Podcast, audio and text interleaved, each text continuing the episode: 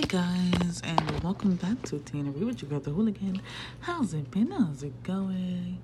Um, so I am basically here to talk about K dramas. This is a K drama update because I have been watching them like a fucking weirdo religious person. Don't judge me. I love you, and please just just chill on me. Be be nice to me, alright? I've, I've been going through a lot lately, so. okay, so the first thing I want to talk about is my little update on the business proposal. I have been watching it weekly at this point because two episodes come out a week, and so this week, uh, episode seven and eight, I believe, came out. Whew, let's talk about it. Okay, okay. Can can can I sit there and say, um, I kind of still don't love the changes that they made to secretary to secretary dude. I don't like it. Um, yeah, he's a lot more masculine, but the whole point of like, you know, her best friend falling in love with the secretary is that the secretary is kind of like a pretty soft boy situation. And like we love him for that. Like that is just his look. That's what he is. Like how dare they change him into a more masculine kind of I don't know. I guess they try to compensate for that by having her be like more sexually aggressive, which she already was in a manga. I don't know why they felt the need to really change that or like be like, oh my god, like she's still the man in the relationship. Like of course, like that she's a bad bitch. Like that's just who she is. That's what she do. Like so anyways. Um how do I say this? Uh, I do like it. Uh, I just don't. The manga's a little better when it comes to certain things, and I'm just kind of saddish that they like. I don't know. I feel like they took away from Hari a little bit. I know, I know they're trying to keep her cool and they're trying to add more drama to the main character. Uh, the dude, the main dude. Uh, what's his fucking name? Ah, let me find it. Business proposal. Hold on. A business proposal. Proposal. Proposal. I cannot spell for the life of me. Propose. Thank you, Google, for getting me right because I suck. Anyways. Uh, da, da, da. Characters. Characters. Okay. Um, Tae-moo, Kang Tae-moo, uh, the main dude, uh, the boss, they gave him a lot more um, drama because he was like super, like, coldish. Like, he, don't get me wrong, like, they never really talked about his drama in the manga. Like they never really went into like his parents and like their death or whatever. So it's kind of weird for like all of a sudden the manga, the end, the K drama be addressing it like, oh yeah, don't forget he has this weird specific things about like storms. And honestly, I feel like that was just like a whole setup for a scene and they made Hari's extra friends kind of douchebags. Um, first off, how do I say this? Like those extra friends weren't even part of the manga either. I was like, okay, this was just a way to like force feed them to get together. And they took away like a work trip to kind of replace it with this which I'm like, I hope that's not what they're doing because I'm like, eh, I don't love it. I don't love it. I liked them getting together, and I I really have to say something about like the costume designs in like K dramas, especially like modern ones. What is with their obsession with wearing like white and pastel colors? I'm sorry, that cannot be. I cannot wear white. I really I have the ultimate fear of the color white it gets so dirty so quickly like you must live in the cleanest neighborhood of all life to not have anything wrong. Like I don't, that's not me. So, anyways, right? Uh, I don't like the I don't like the design for that. I liked the the manga's like inclusion of patterns and stuff like that. I don't like I don't like this. It wasn't for me, but the story is still really funny and really cute. Um, I don't like how they keep putting a lot of trouble between uh, the secretary and Hari's best friend because honestly, they were like like I said before, a very smooth running couple. Their only real issue was the one time that uh, the best friend was kind of a dick. But in her defense, she didn't know what to say, and she kind of just ended up fucking that up. But they kind of OD dragged it, and like they're trying to make it like, oh, uh, she has a problem with him because he's constantly, you know, doing things that she doesn't like, and he's like really like obsessed with his boss, which you know she does kind of have a problem with in the manga, but she kind of forgives him for it. She's like, yeah, like you're a dedicated man. And I don't think he ever comes out and really says like, "Hey, I'm his family," which I think would have probably fixed the situation way faster if he just would have like admitted that as a fact. Or that's just me. I don't know. Maybe I'm the one overthinking it. So yeah, I found it to be good. I'm still watching it. I'm still enjoying it. I'm still having a lot of laughs. Um, I like how they're finally calming the mom down because they literally were trying to make her into like a whole problem. And I'm like, bro, like I noticed that too. Like, stop making moms into a problem. Moms don't tend to be that much of a problem. Anyways, that's that. I also wanted to talk about something I kind of started picking up. It's called Her Private Life. This shit is fucking funny, alright? This shit is fucking funny and I like it. Let me tell you what it's about. Okay, so Her Private Life is another K drama. I don't know if it's based on a um a webtoon. I don't think it is. If it is, like feel free to correct me. Alright. But Her Private Life I'm gonna type it in now so I just get the cast and everything like that so I don't have to worry. It's on Netflix. And our main girl, Park Min Young, is gorgeous. She is so pretty. And by everyone's standard, uh, wait, but uh, that's her real name. Hold on. Her like stage name is Song Deok Mi. I cannot pronounce that. That's my that's on me. That's my fault. Anyways, Sung is a very put together woman. She got her life in check.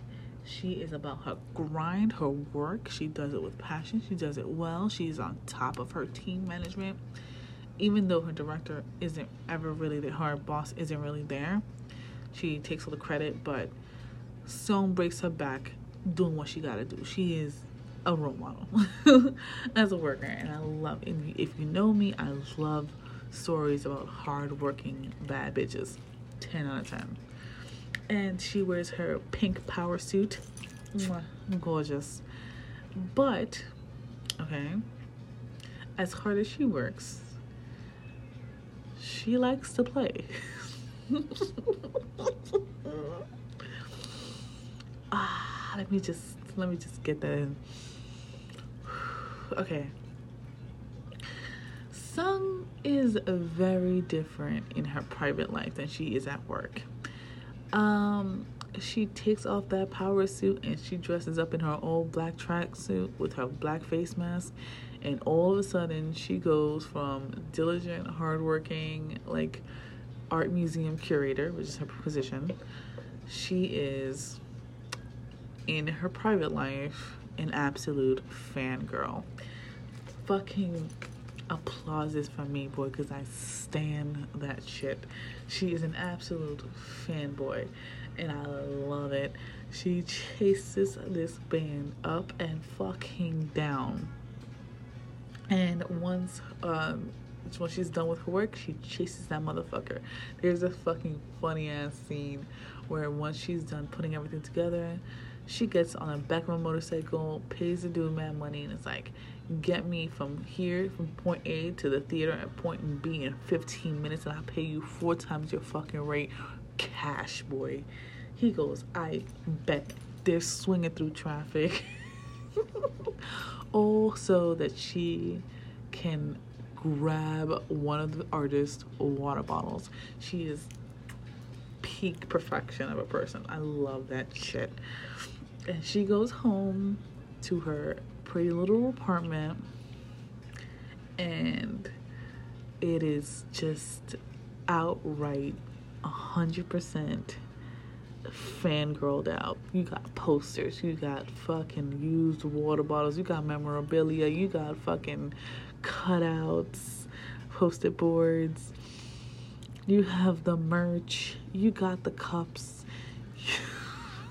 you got the blanket. I love, I love it so much because she's just so classy on the outside, but on the inside, she's like, I'm just a goblin and I'm here for it. And I love that. I absolutely love it. So she uh, does have great taste, and she's been trying at work to get her boss to see the potential in new artists and like new creators. Because once again, she works at a museum, art museum. Her boss isn't having it. By the way, her boss is a dick, but whatever. She isn't having it, and it's like, no, we're trying to be we're, we're doing more well-established arts. We just can't be taking risks with the new people which is stupid as an art museum as i think anyways you want to create their repertoire but that's just me you know i wouldn't have done it that that i'm not saying i'm art curator but i know a little thing or two. So i was like okay whatever. And she basically goes like okay like you have to go to this um you have to go to China because there's this auction being held for like this old art this artist and we need to grab at least one of his artworks. And she goes fine whatever on the other side of the world in America there is this guy named Orion Gold and Ryan Gold is basically like a trendsetter he looks at art and tells you whether it's gonna make it or not and basically decides who's gonna be the hottest new artist of that year don't know exactly what his position is, but that's basically what I've just noticed. And he sees this painting online. And it's like, hey, this isn't really good. So he goes all the way to China to try and get that art piece. While he's there, those two clash. Ryan Gold and Sung clash, and they end up sitting right next to each other during the auction. She ends up getting the painting that she wants, and then she sees this like cool bubble painting, the same one Ryan Gold was looking at, and they're both kind of start bidding on it. She really loves it. She likes it. She has some money extra left over, and she has a little money in her savings, and she just wants to go for it. So she does, and this ends up in a whole bidding war. By the way, before that, she totally embarrasses herself by being like, "Oh, he look, he looks handsome," not thinking that he spoke Korean. And when he was like basically looking, he sort of noticed her looking at him was like, you want to buy it? She said, what are you talking about? She's like, me. Because the way you looking at me, I'm like, hmm. And she kind of like, oh, uh, no, calm the fuck down. but after the bidding war, she tries to chase him down. And he's like, you know, for someone who supposedly works in an art museum, like, you really are stupid if you're, like, not actually looking for new artists and this, that, and the fourth. And she's like, whatever and she ends up going home and the next day well she goes to work there's a complete and total raid on her workplace. Ends up that her boss had been embezzling a slush fund which is kind of like a like an art backdoor art fund and using the profits for herself and stuff like that and calling it public. So yeah that was a whole issue. She ends up losing her job and she is just heartbroken. So now our girl went from having her shit all put together to having to basically create her own life again just trying to fix it tries to fix it all and put it all into place it's very interesting and she's now looking for a job looking, you know, trying to figure it out all together. By the way, her family is actually really funny because they all have their little obsessions. Her brother's obsessed with video games. Her mom's obsessed with knitting. Her dad's obsessed with his rock collection. And it's kind of cute because her mom tried to give her shit for like being like a fangirl. And it's like, oh, had you not like broken your arm chasing after this artist or whatever, you would have went to art school and this wouldn't have happened to you. And she's like, this is all your fault technically too because it's like you're obsessed with knitting. Everything in this goddamn house is knitted. And then they panel into the home. Bruh. The table, the fucking couch, everything is fucking crocheted. I was dying. She's like, look at the family pictures. I was wearing crochet shit until I was a teenager. so it's very cute and I'm really interested. And her friend is very funny. Her best friend is hilarious. Uh, she is a little coffee shop owner who literally was like, "Yeah, I only got married because I got pregnant." Like it is what it is. I live my life for me. Fuck you, bruh and she loves her friend for being the dorky, you know, fanfic chaser, living that, you know, fangirl life. And I just, I cannot wait to see where this goes. I think it's completed. I'm not too sure, but I do know that it's on Netflix. Uh, I think it's supposed to have a season two as well, which is kind of awesome. So if you want to check it out, please do. It's very cute and it's something I'm going to be watching and giving updates on. So for now, that's a bye. Ohio, ready for some quick mental health facts? Let's go. Nearly 2 million Ohioans live with a mental health condition. In the U.S., more than 50% of people will be diagnosed with a mental illness in their lifetime. Depression is a leading cause of disability worldwide. So, why are some of us still stigmatizing people living with a mental health condition when we know all of this? Let's listen to the facts and beat the stigma. Ohio, challenge what you know about mental health at beatthestigma.org.